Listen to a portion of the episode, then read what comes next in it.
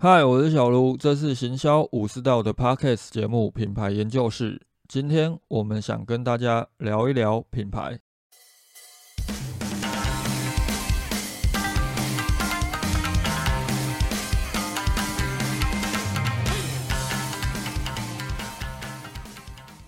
原先品牌定位大家问这系列节目是打算要录十集，来一个十全十美。但是后来发现到最后，针对广告推广还有品牌公关这两个部分的内容，要单独各录一集会有点虚，所以干脆就把它凑在一起来讲。今天这一集就是品牌定位大家问系列节目的最后一集啊。之后我也会开始规划找企业来访谈，进行一些对谈节目。如果有兴趣的品牌，也欢迎私讯我，可以来聊一下，看有没有一起录音的可能性。这一集会比较偏向于执行层面，因为行销推广跟公关都还是偏执行，只是还是会从如何执行可以建立品牌的角度切入。我可能会希望能破除品牌行销的盲点，就是企业是否只需要关注销售，而不需要去建立品牌。这个我过去就很常提到，也是我最常遇到的企业观念。另一个则是企业到底需不需要做公关，又该如何做公关，包含公关对于品牌建立究竟能够带来什么帮助，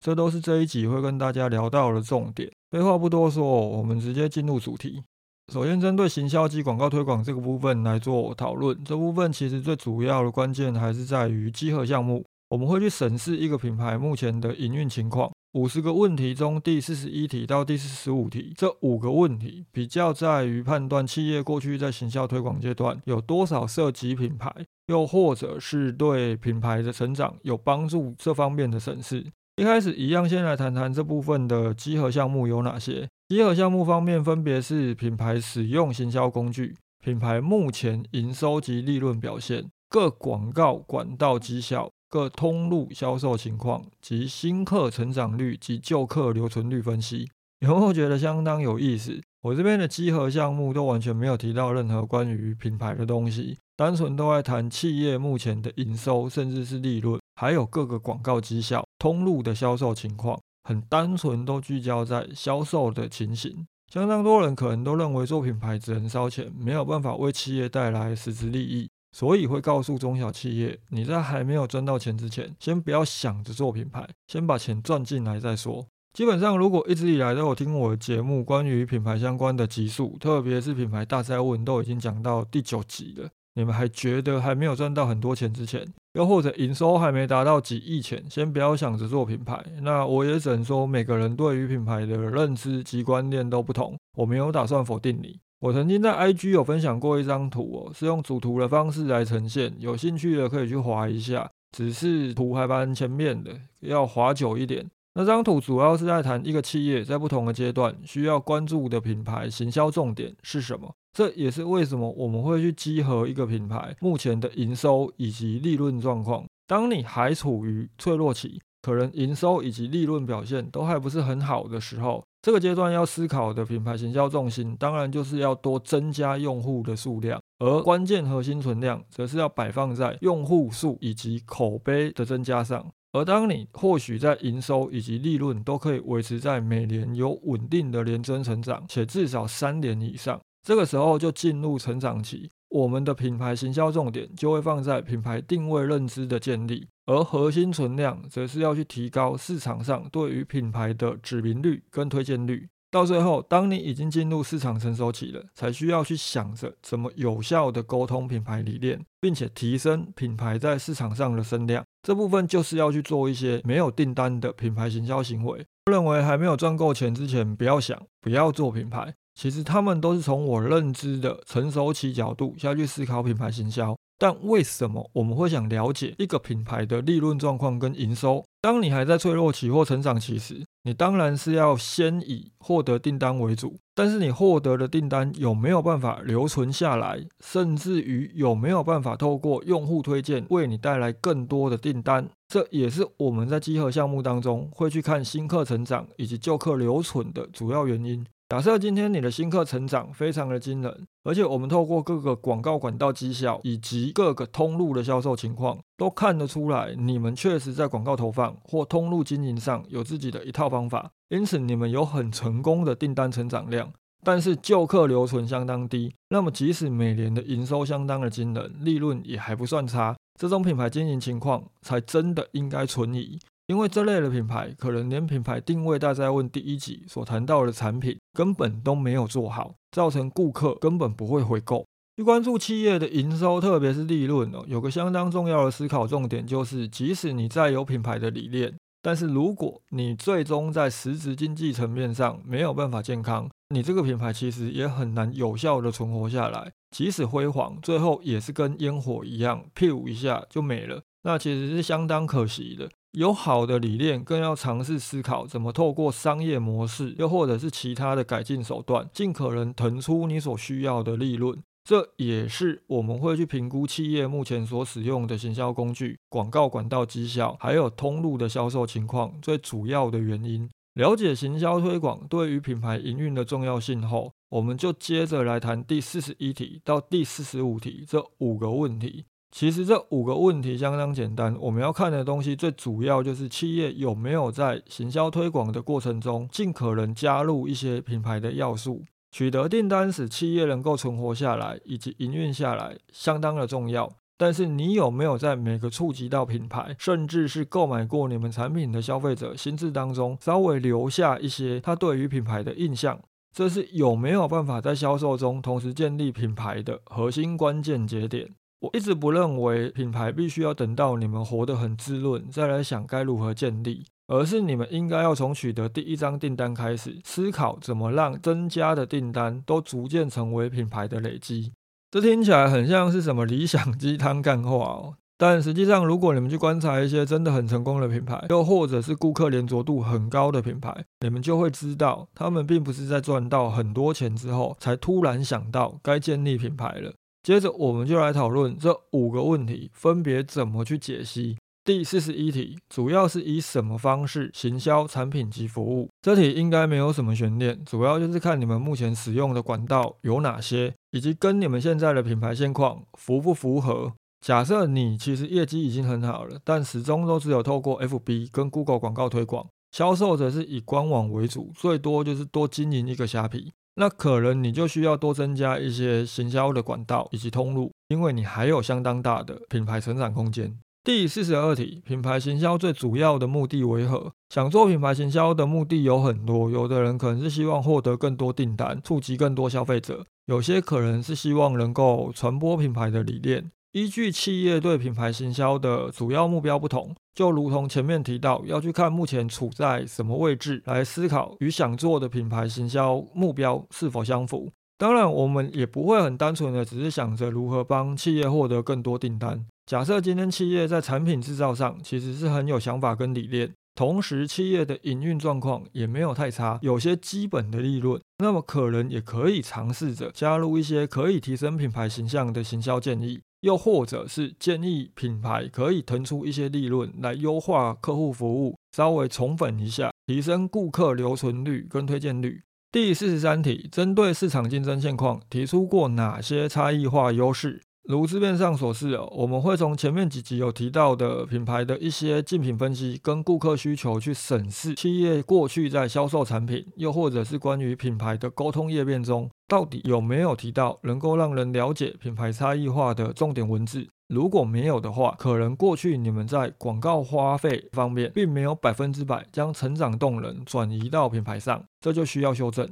第四十四题，于行销推广面诉求过哪些品牌价值？这个问题其实跟第四十三题相同概念，这边就不多谈了。其实如果这两题都写不出来的话，那问题可能会比较大一点，因为你对于自己的品牌有什么价值，可能都相当的模糊。第四十五题，尝试过哪些提高市占率的行销策略？上述几个问题，其实我们都会进一步在品牌定位建议书当中，透过一个品牌沟通市场策略进行同审。市场策略顾名思义，当然就是以实际进入市场销售为基础。我们会去评估企业的行销目的是否有聚焦于品牌忠诚度的建立，有没有表现出差异化以提高品牌知名度，成交过程中有没有有效的沟通价值，且是可以让消费者愿意付费的价值。最后就是在执行层面，不管你们是透过品牌故事、形象影片或各种社群行销内容。有没有办法有效的整合品牌优势，并借由执行提高市场占有率。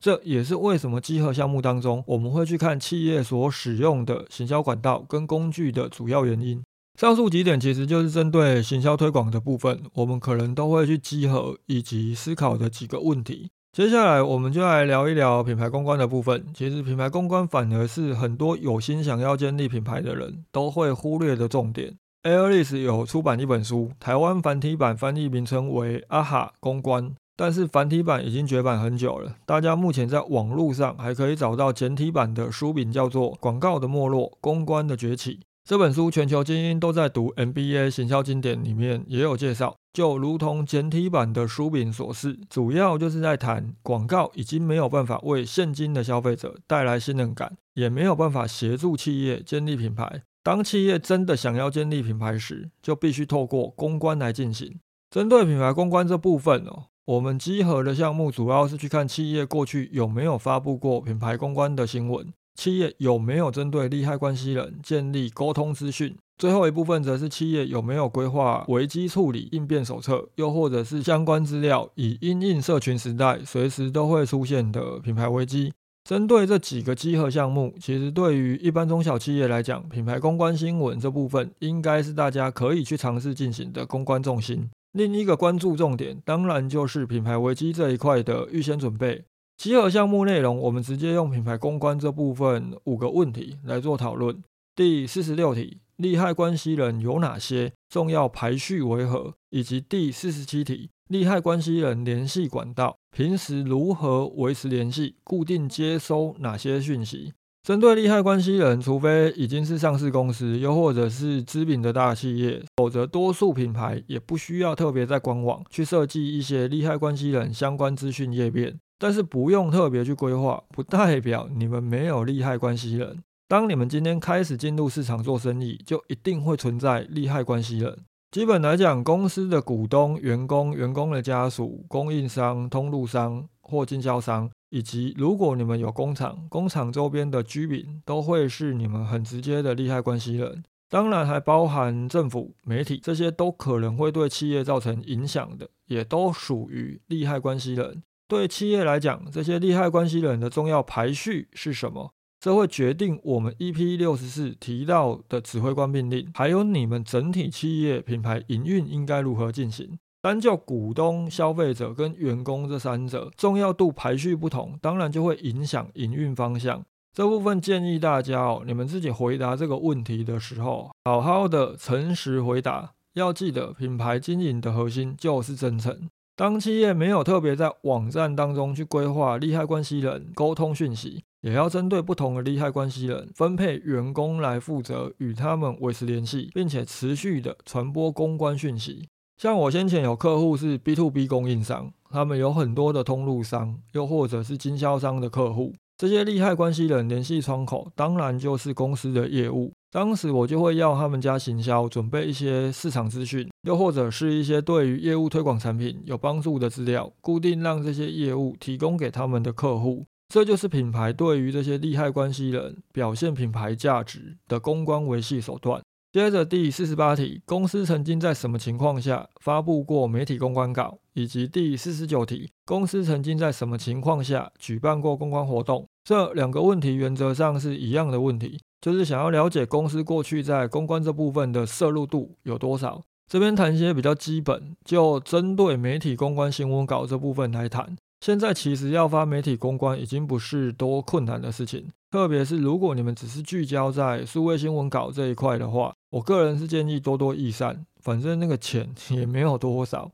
那么究竟有哪些情境是企业可以尝试发布媒体公关稿？或许公关可以涉入层面比你们想象的还要广哦。我这边简单提供我在课堂上有提过的几个方向，企业可以运用公关的机会点有：新品牌建立时进行品牌曝光，新品上市，公司有重大的人事改变。有新知识或新技术要发表并教育市场，重大事件宣布，管理议题，危机处理。即使真的没有什么品牌事件发生，其实也可以定期进行品牌公关曝光，维持品牌在市场上的能见度。今天跟一般中小企业比较息息相关的，应该就是新品上市。但实际上，今天假设有出现一个重大的新闻事件，且这个事件跟你们的产品服务息息相关，你们也应该要透过公关来进行议题管理，表现出你们品牌的专业度。同样要去蹭流量哦，与其你们自己在粉丝专业上面发布一些贴文，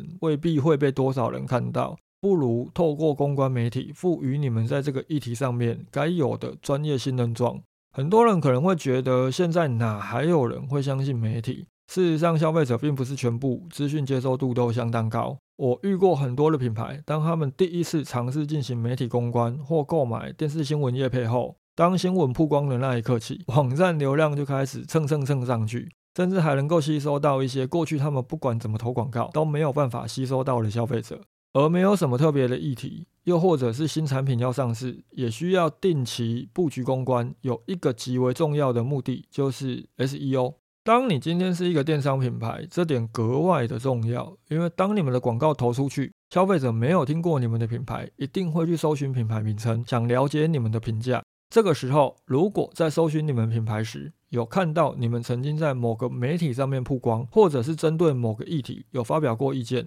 多数的消费者都会觉得，有媒体采访过的品牌应该是值得信任的。媒体能够被称为第四权，不是没有原因。如果你还怀疑一般民众对于媒体的信任，我只能建议你们自己去尝试一下媒体公关。当然，如何设计公关议题也很重要，不是瞎花钱就好。最后一个问题，第五十题：公司是否规划危机处理应变小组人员架构为何？关于危机处理这件事情呢，当你们还没有遇到前，都会觉得不是这么重要。但老实说，在社群行销时代，我觉得这是一件大家都必须要去注意的事情。当今天有品牌发生品牌危机时，你们除了看热闹，也应该要去思考：如果同样的问题发生在自己的身上，你有没有办法在二十四小时内，甚至是十二小时内搞定这个品牌危机？要做到这一点，你们一定会需要一个危机处理应变小组。对没有规划公关部的企业，我个人建议，这个危机处理应变小组当中应该要有的人，除了创办人外，还需要有行销团队全部的人。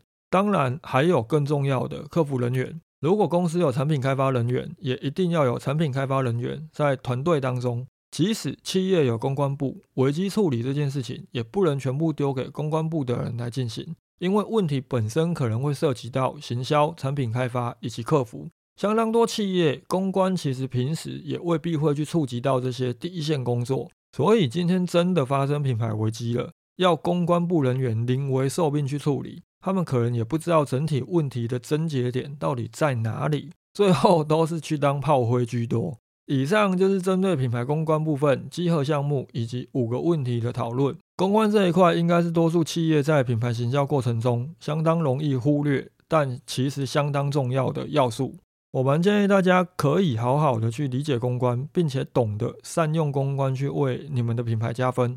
以上就是我们针对品牌行销以及品牌公关想跟大家探讨的内容。如果你是从这一集才开始听这个 podcast 节目，我们建议你可以回头去把品牌定位大在问其他的集数都听完。我算是将我个人对于品牌定位以及品牌行销一些基础的观念，通通都在这九集节目当中阐述完毕。希望可以提供给企业在经营品牌这部分一些想法。虽然品牌定位大家问这五十题的问题解析都已经结束，但是未来还是会有一些关于品牌的讨论。所以，如果大家针对品牌行销、品牌定位，又或者是各种品牌案例想了解，希望我可以深入来谈一谈，欢迎私讯给我。一样针对今天这一集所提到的内容，如果有不了解，或者是想要深入跟我讨论，欢迎私讯给我。如果是 Apple Podcast 的听众，也欢迎给我们一个五星好评，并留下一些你对这个节目的看法。感谢大家的收听，拜。